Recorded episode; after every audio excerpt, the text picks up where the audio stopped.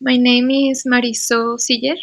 I am from Monterrey, Mexico. Like I was thinking, her body could be like a representation of like the present. As for the rock, it's a representation of the past because I mean, rocks have been around for billions of years.